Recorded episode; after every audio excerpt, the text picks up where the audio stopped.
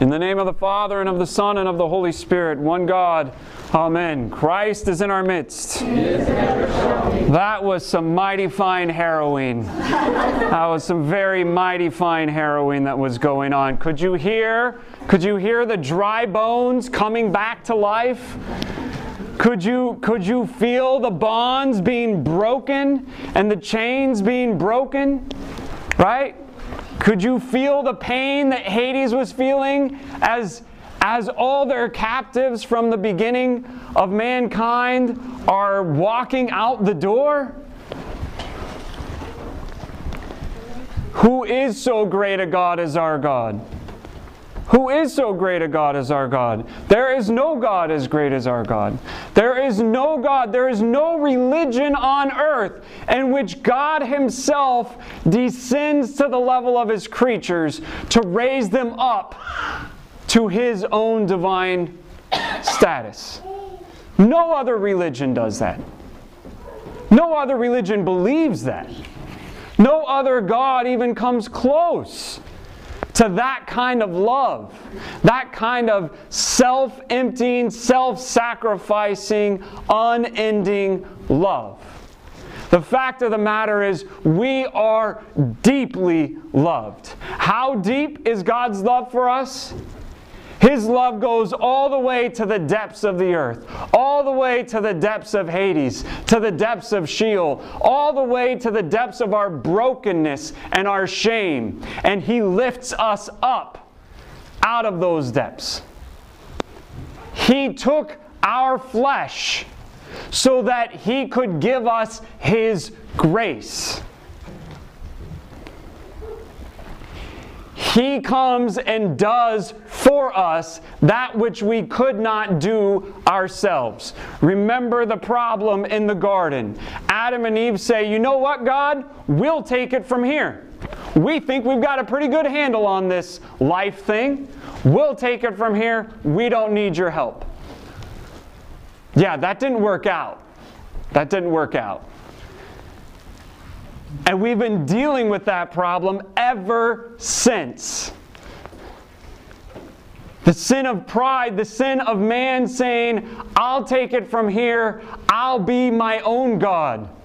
I'll have a trinity of egotism me, myself, and I. But God gently and kindly and compassionately laughs at us and says, Boy, it's getting crowded in the center of your universe. How about if you make a little room for me? I will come and dwell among you. I will take flesh and tabernacle among you, right? The Word became flesh and dwelt among us. I will show you my glory. Except I'm going to flip the paradigm on its head. Our Lord's glory starts in a cave in a manger where the animals feed, where the most famous guest was a donkey. His glory is shown in its fullness in the cross. The, the element, the, the method of torture and humiliation. His kingdom is not of this world. And that means that oftentimes the suffering of this world is leading us to that heavenly kingdom. But we often miss the point. We're so myopic, we're so naive, we're so self centered and wallowing in our pity that we often miss the big picture. We miss God's plan for us. We miss the long play. This is what the Egyptians did. If you can remember way back to the sixth reading, Moses leads the, or sorry, not the Egyptians, this is what the Israelites do. Moses leads the Israelites out of Egypt. And then they get stuck against the sea, and here come the Egyptians with all their chariots. Oh boy. We're in trouble. See, Moses, we told you we were better off being slaves than following you. Because of you, our workload doubled and we suffered. And yeah, eventually we got out, but now we're going to die out here. They have no faith. They have no foresight. They have no trust that the God who just sprung them free is going to deliver them once again. So, what are they doing? They're wallowing in their pity. We wish we could be slaves. We were better off. At least we had food to eat. They do this all through the wilderness. That's why the people in that first generation couldn't make it into the promised land, right? God says they have to die off because they have no faith. And what does, Mo- what does God say through Moses? Take courage, stand firm, and see the salvation which comes from the Lord, which he will perform for us today. The Lord will fight for you, and you will keep silent. The Lord will fight for you, and you will shut your mouth and stop your groaning, and you will watch his glory. The next word, what he doesn't say is, the next words out of your mouth should be the songs of the three youths. Praise the Lord and exalt him more and more. The Lord will fight for you. Brothers and sisters, we are subject to sin and death and corruption because of Adam and Eve. And yet, our good God, our loving God, has descended from his holy dwelling place on high. He has humbled himself and taken the form of a servant. Not a president, not a politician, not a rock star, not a king. He came as a servant and he washed the feet of his disciples. And he humbled himself even to the point of death on the cross because he loves you. And he descends into hell. He goes down and he grabs you by the hand and he says, Come with me if you want to live. I am the resurrection and the life. He does that which we cannot do for ourselves. And how many times do we say, I'm stuck. I can't go any farther. I can't do any more. I've done everything that I can do. I can't wrestle with this grief anymore. I can't figure out this addiction anymore on my own. I can't reconcile with my neighbor on my own. I need help. I can't get over my sins and my passions. I can't get over my self pity and my wallowing. I can't get over my pride. I can't do it on my own. Lord, help me. At that moment, the Lord will fight for you. Not a moment sooner. As long as you say, I'll take it from here, He's out. He just waits on the side. Kind of like a parent watching the kid, you know, play with the hot stove. You're going to burn your hand.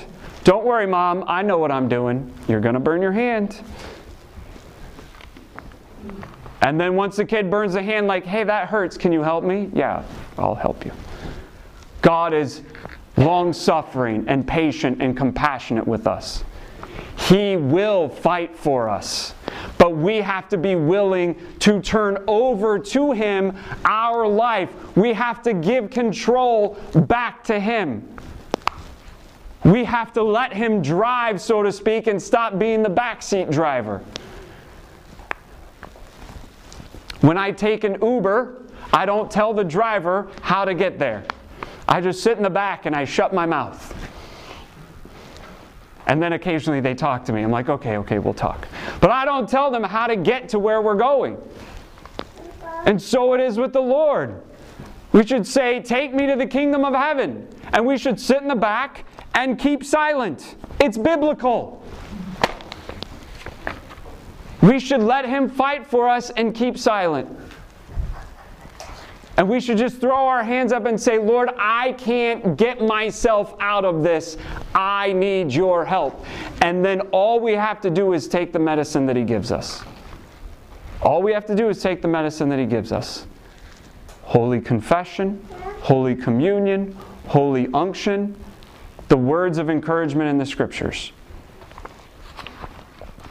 I don't know if anybody noticed, but I'm, I'm a wee bit excited. You can't I don't know how you can listen to all these readings and not be excited that our God is fighting for us, that our God will deliver us, that our God will raise us from the dead, that our God has given us baptism to cleanse us from our sins and confession to renew that baptism. How can we not be excited? I don't know about you, but I don't want to spend all of eternity, which is forever and ever and ever and ever and ever and ever. I don't want to spend all of eternity in the dark, miserable, lonely depths of hell. I would rather spend it in the light, in the kingdom of the day, which has no end. I'd rather spend it with the saints who praise and glorify the Trinity. I would rather spend it with the one who says, I am the resurrection and the life. I am the light of the world. I don't know anybody who enjoys leaving Plato's cave and then going back to the shadows. But that's what we do all the time. You know, I was a little more comfortable before I started all of this religion thing. I was a little more comfortable before I started serving, the, serving God. I started serving God and I had every good intention. And now look at me. I'm miserable. Life is hard. Right? This is this is what happened to Job. This is why we read Job during Holy Week. Yes, serving the Lord is hard.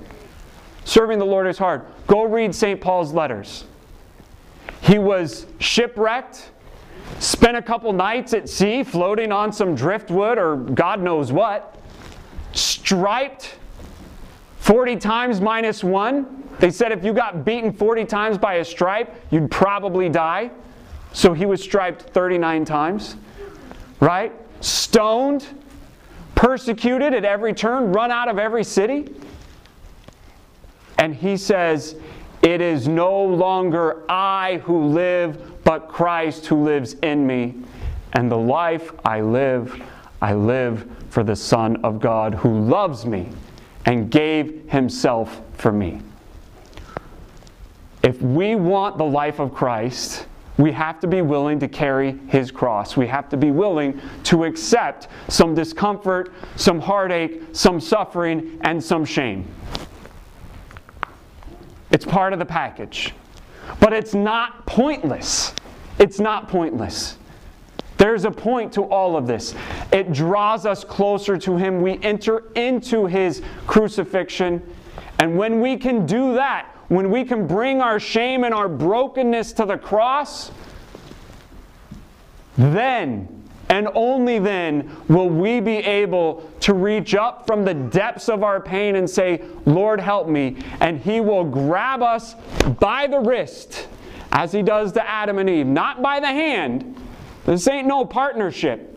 He will grab us by the wrist and He will pull us up to the heights of heaven. But only when we are ready to give up our control only when we're ready to say, you know, Lord, maybe you should take it from here because what I've been doing isn't working. When we approach God with all humility, with all brokenness, He does not despise us. David says in Psalm 50, A broken and humbled heart God will not despise. It's possible to have a broken heart without being humble. But we need a broken and humble heart. And when we bring that before the Lord, then we will rise. Hi. Hi. Exactly. We will rise way up high. Right, Olive? Very high. That's right. When we bring our brokenness before the Lord, we will rise we will rise like Jonah from the belly of the whale. We will rise like the Shunammite widow's son. Right? We will rise like the saints whose tombs were opened when Christ rose from the dead, one of whom, according to tradition, was Daniel, who's walking around downtown Jerusalem saying, Hey, remember me? we will rise with Christ but only if we are willing to descend to the depths of the brokenness and pain and shame. They say in addiction recovery, somebody has to hit rock bottom before they're willing to do the work to recover. Are we at rock bottom yet? If not, buckle up. But if you're at rock bottom, if you literally say, I've got nothing left, I've done everything I can do, I've got nothing left, I'm exhausted, that is the broken and humble sacrifice that God will not despise. That is the point that Jonah got to in the belly of the whale. Think it's a little stinky in there? Right? Right? It probably doesn't smell good. And he's probably thinking, well, this is it. And what does he say? I will pay my vows that I have vowed. I will follow through and I will follow you, Lord. And he does.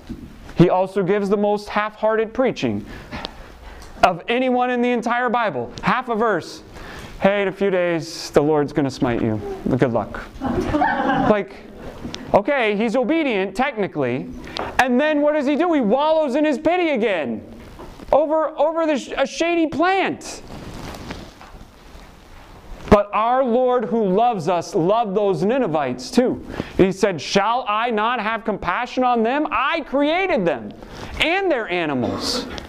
Our Lord loves us deeply. And if there's one message I want you to walk away with today, it's that our Lord loves us deeply. He loves us even in the depths of hell. What is it? Psalm 138, right?